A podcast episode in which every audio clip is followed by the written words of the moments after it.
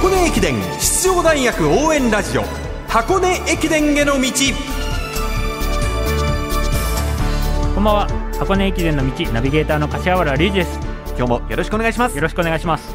ポッドキャストでも配信中の箱根駅伝への道。学生三大駅伝のクライマックス箱根駅伝に向けて奮闘するチームを応援紹介してまいります。さあ今日から4日間ですね。はい。この箱根駅伝への道は東洋大学ファンの方には永久保存版の特別企画をお送りいたします、柏原さんと相澤晃選手東洋大学鉄紺のエース対談をお届けします。4日間長くないですか？やって2日間でしょ。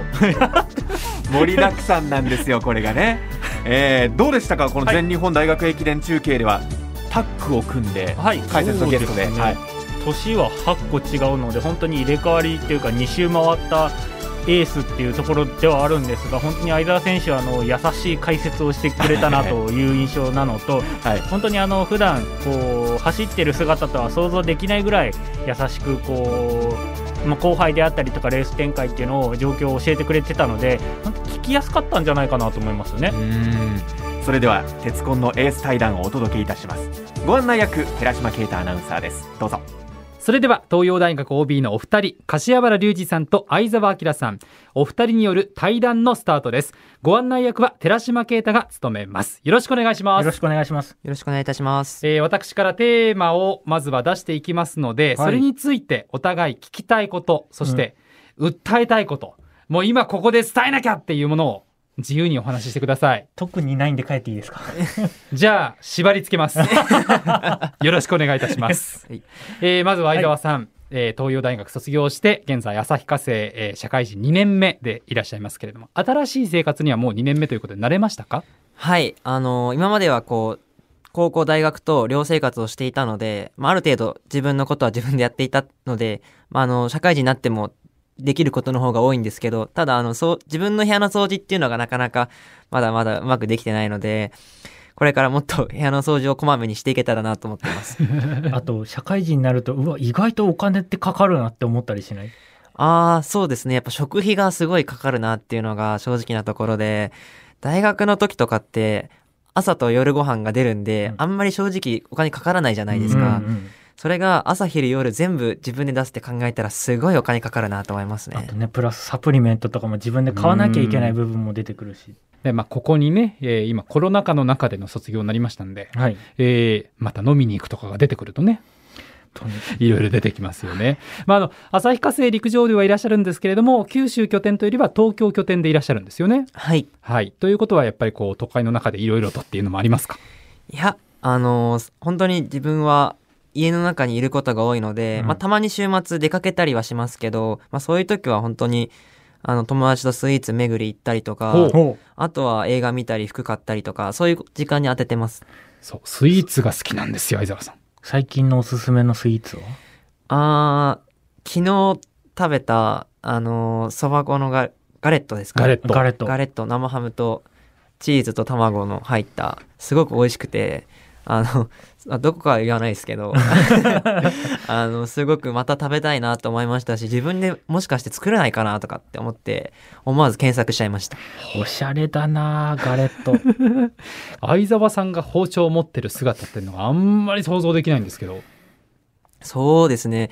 まあ、あの、ただ、結構料理するようになって、大学期間中も一回料理、料理にハマった時はあったんですけど、やめてしまって、またやり始めてるみたいな感じですね。へーえ大学の寮にいた時は何作ったんですか？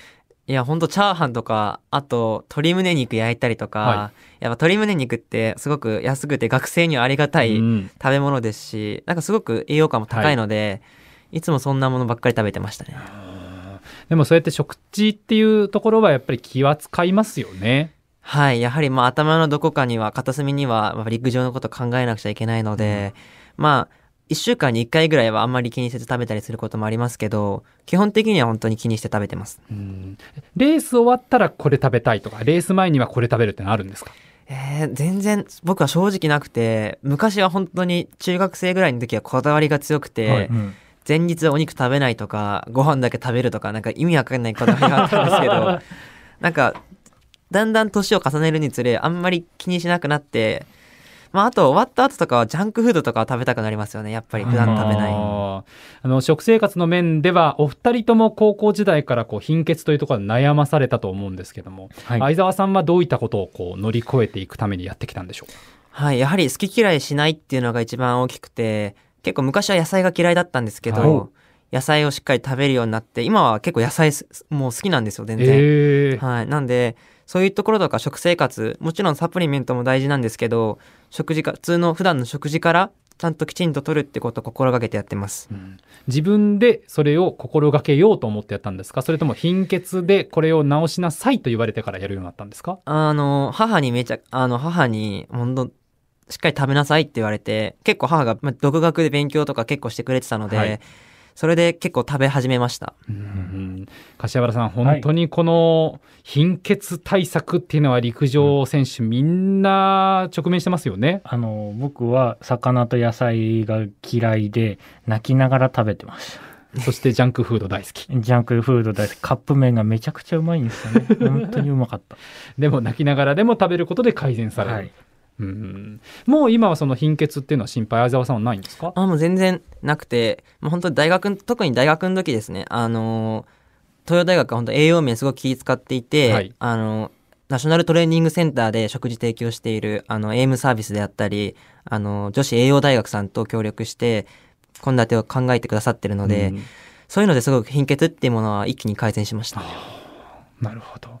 まああのそういったところいろんなねサポートしてくれる方がいるんですけれども、うん。より近くにサポートしてくれる人がいるとはい。もっといいのかなっていうところははい。柏原さんやっぱあるんですかね？あの僕は一人が良かった。そうですか。はい。あの家に誰かいたりすると僕の性格上、はい。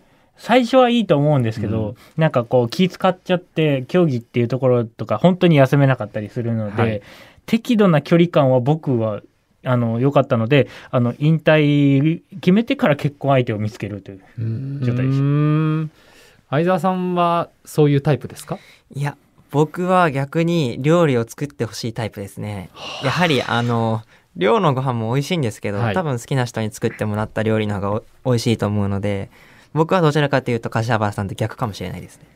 だそうですよ。いやあのーなんですかね。本当にオタクなので一人の時間、ゲームの時間とかを取りたいって あの本当にわがままな 人間なのであの今結婚してることがいまだにみんなから信じられないっていうことで。